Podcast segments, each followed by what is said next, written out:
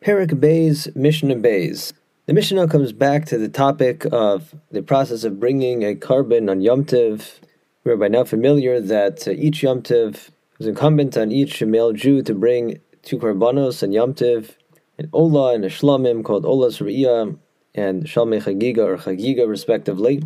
Now in the case of any personal offering, there is a mitzvah that the owner of the korban must perform before the korban is offered by the Kohen, and that is the mitzvah of smicha, in which the owner leans on the animal with all of his might, and if it's a korban that comes to atone for a sin, he recites a vido, he recites a confession over that sin while performing the smicha, and if it's not an atoning offering, it's let's say a korban shlamim, then the person, while he's leaning on the animal, recites words of praise of the Almighty. And then you know, the Kohen takes from there, slaughters the animal, and continues with the rest of the avoda until the blood is applied on the walls of the Mizbeach. The Mishnah presents a dispute that arose between two very early Tanaim, and these two Tanaim are actually the first of the five generations of the Zugos. The Mishnah Avos describes how during this period, during Bais Sheni, each generation was led by the two greatest Torah scholars of the generation, one serving as Nasi, the supreme halachic leader, and the other serving as Av Beis Din, which is you know, one level below the Nasi. Rashi Chagiga informs us that this was the first dispute between Chachmei Israel. Surely halachas were debated and discussed prior to this, but you know, until this point, any such disputes ultimately came to a resolution. But here we have the first time that there remained a division among the sages, the greatest of the sages, on some halachic matter, which certainly was not considered a positive development. It's uh, considered an event of spiritual decline. As we get further from Har Sinai, how the understanding of the Torah gets increasingly elusive, and thus uh, the situation gives rise to an increase of disputes over the understanding of the halacha over how to actually rule. These very early Tanaim, this first of the uh, Zugos, uh, pairs of Torah leaders, had a dispute as to whether an individual bringing a korban, let's say a chagiga on Yom Tiv, performs the smicha as well on Yom Tiv. The Mishnah tells us Yossi ben Yoezer Omer Shalol Lismoch. Yossi ben Yoezer says the smicha is not performed on Yom Tiv, since the smicha act is a violation of a shvus, an act that's rabbinically forbidden on Shabbos or Yom Tov, and that is any act of making use of a baalei chayim, of an animal. Certainly, that would include actually riding an animal. The Rabbanim forbade this, lest the person break off a branch to spur the animal. But the Rabbanim didn't limit the prohibition to riding the animal. Any form of using the animal should include you know, leaning on the animal, putting one's weight on the animal, is forbidden on Shabbos or Yom Tov. Therefore, Yosef ben Yoezer rules one does not perform this act of smicha on Yom Tov. However, Yosef ben Yochanan Omer Lismoch. Yosef ben Yochanan said one is to perform the smicha even on Yom Tov, over a korban that he's bringing on Yom Tov.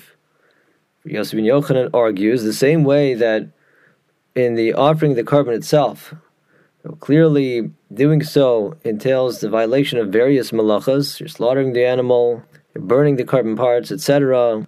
Yet all those things are permitted. It's a mitzvah because it's a korban that specifically is supposed to be brought today, and therefore we set aside the Yom Tov Shabbos violations entailed in bringing the korban.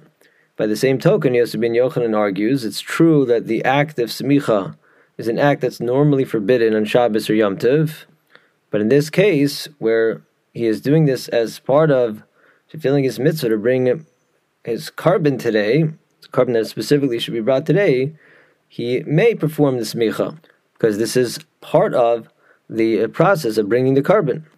So, what's Yossi ben Yoezer's argument?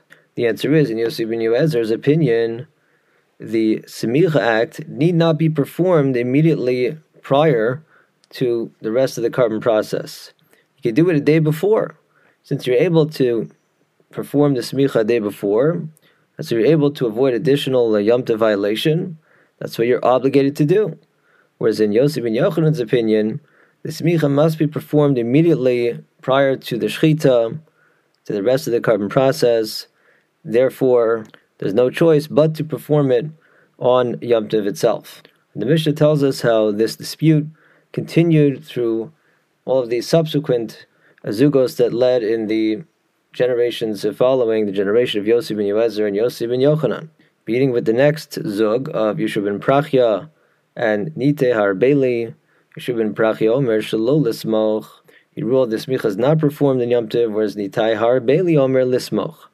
Nitai Harbeli ruled the smicha is performed, and this continued to the next zug leadership of Yehuda ben Tabai and Shimon ben Shatach. Yehuda ben Tabai Omer Shalol Lismoch. Ruled, you don't perform the smicha in Yom Tov, but Shimon Shatach, Omer Lismach. Shimon Shatach ruled to perform the smicha in Yom.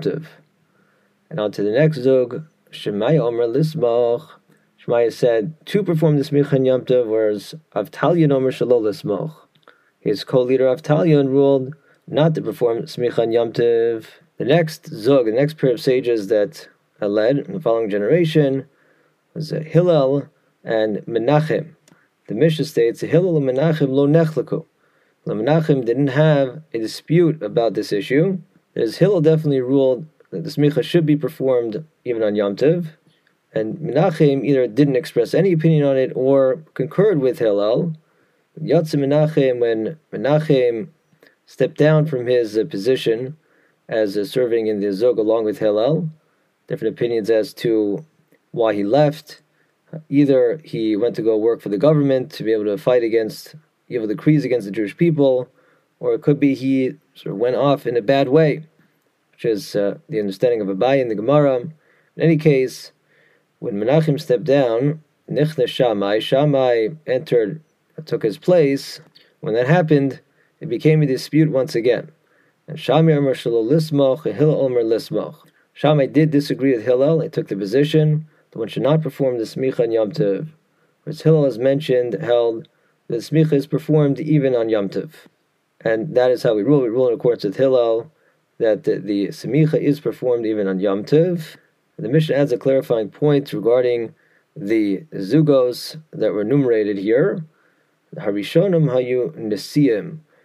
Of the sages listed, the one which was listed first of each pair was in the position of Nasi, which is you know, supreme leader of the people.